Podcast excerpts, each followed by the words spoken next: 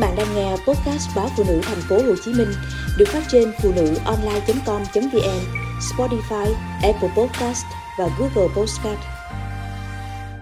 Hơn nữa số ca phá thai là mang thai ngoài ý muốn. Ngày 26 tháng 9, tại Hội nghị hưởng ứng Ngày Tránh thai Thế giới, Tổng cục Dân số Kế hoạch hóa gia đình Bộ Y tế đã nêu tình trạng đáng cảnh báo về nạo phá thai tại Việt Nam. Theo kết quả điều tra mới nhất tiến hành trong 2 năm 2020 và 2021 do Tổng cục Thống kê, Quỹ Nhi đồng Liên Hợp Quốc và Quỹ Dân số Liên Hợp Quốc phối hợp thực hiện, thì tổng nhu cầu không được đáp ứng về kế hoạch hóa gia đình đối với phụ nữ Việt Nam hiện đã kết hôn hoặc sống chung là 10,1%. Tỷ lệ này cao hơn so với 6,1% của điều tra tương tự năm 2014. Đối với phụ nữ có quan hệ tình dục, hiện chưa kết hôn hoặc đang sống chung như vợ chồng, tổng nhu cầu kế hoạch hóa gia đình không được đáp ứng là 40,7%, cao hơn nhiều so với phụ nữ đã kết hôn hoặc sống chung.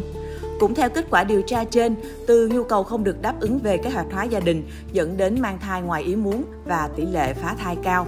mang thai ngoài ý muốn chiếm tới 53,6%, tỷ suất phá thai là 68 ca trên 1.000 ca sinh ra sống. Về tỷ lệ phá thai theo độ tuổi, các ước tính trong điều tra cho thấy tỷ lệ phá thai cao nhất ở phụ nữ từ 25 đến 29 tuổi là 9 lần trên 1.000 phụ nữ. Tiếp theo là nhóm từ 20 đến 24 tuổi là 7 lần trên 1.000 phụ nữ. Rồi đến nhóm từ 30 đến 39 tuổi là 6 lần trên 1.000 phụ nữ nhóm vị thành niên từ 15 đến 19 tuổi có tỷ lệ phá thai là một lần trên 1.000 phụ nữ.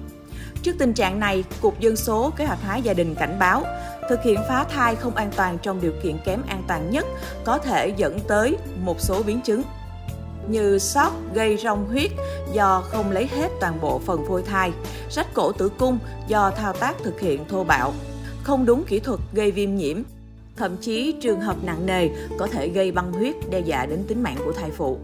Tổng cục Dân số Kế hoạch gia đình kêu gọi cộng đồng, đặc biệt là giới trẻ, nhóm vị thành niên, thanh niên, phụ nữ và nam giới trong độ tuổi sinh đẻ, nâng cao nhận thức về tất cả các biện pháp tránh thai để có sự lựa chọn sáng suốt cho sức khỏe sinh sản. Trong khi đó, lợi dụng tâm lý sợ người khác biết do có thai, lầm lỡ, nên dịch vụ bán thuốc phá thai chui rầm rộ trên mạng xã hội và được quảng cáo an toàn tuyệt đối. Tại nhiều trang bán hàng, người bán hàng chia sẻ clip hướng dẫn thuốc phá thai, bảo mật thông tin, tiết kiệm nhiều chi phí và chụp màn hình tin nhắn báo tin vui của khách hàng khi đã phá thai thành công. Theo người bán hàng, chỉ cần uống một viên thì tất cả kết quả tình yêu sẽ bay màu sạch sẽ không dấu tích sau vài giờ. Đồng thời khẳng định chưa ai bị biến chứng gì cả. Trong khi đó, theo bác sĩ Huỳnh Thị Trong, khoa phụ sản bệnh viện An Sinh thành phố Hồ Chí Minh, mỗi ngày có 2 đến 3 thai phụ đến bệnh viện này với mong muốn chấm dứt thai kỳ, đa phần dưới 25 tuổi. Riêng những trẻ dưới 18 tuổi được cha mẹ, người bảo hộ đưa đến bệnh viện khoảng 1-2 trẻ một tuần. Và có cả những thai phụ tự ý phá thai bằng thuốc gặp biến chứng. Có trường hợp được xe cấp cứu đưa tới bệnh viện trong tình trạng sốt cao, khủng hoảng tâm lý nặng, rong kinh, rong huyết, Vết thương ở cổ tử cung bị nhiễm trùng, nhiều dịch mũ sau khi uống 3 viên thuốc phá thai tại nhà. Thuốc được bệnh nhân mua trên trang mạng. Sau điều trị thì bác sĩ nhận định bệnh nhân này đã từng phá thai. Lần này uống thuốc và bị băng huyết, dính lòng tử cung nên rất khó có con về sau. Theo các bác sĩ, phá thai bằng thuốc ít gây tai biến, đỡ đau so với nạo hút thai, nhưng không phải cơ sở y khoa nào cũng có thể làm được, huống chi là tự xử lý tại nhà. Bác sĩ thực hiện phải có chứng chỉ phá thai nội khoa, nếu không đúng dễ gây biến chứng nặng nề về sau, thậm chí tử vong ngay khi phá thai. Mặt khác, phá thai bằng thuốc chỉ dành cho thai dưới 7 tuần tuổi. Tuy nhiên, khi đến bệnh viện chụp phim, xét nghiệm mới xác định được tuổi thai. Điều này có nghĩa nếu phá thai bằng thuốc tại nhà, không may thai đã quá 8 tuần, thậm chí tới 12 tuần, lúc này kích thước phôi thai đã lớn,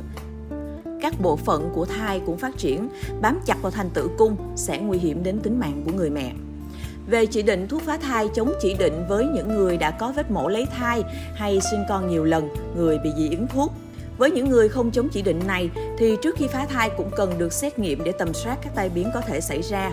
Người có bệnh nền như men gan cao, suy thận, tim mạch, thần kinh, rối loạn đông máu, dị ứng thuốc vân vân không được thực hiện mà phải sử dụng phương pháp khác nếu không sẽ xảy ra tai biến trước mắt hoặc di chứng về sau. Chưa kể nếu chẳng may thai nằm ngoài tử cung thì dưới 7 tuần tuổi vẫn phải nhờ bác sĩ mổ can thiệp sớm, tránh nguy hiểm tính mạng chứ không đơn thuần phá thai bằng thuốc.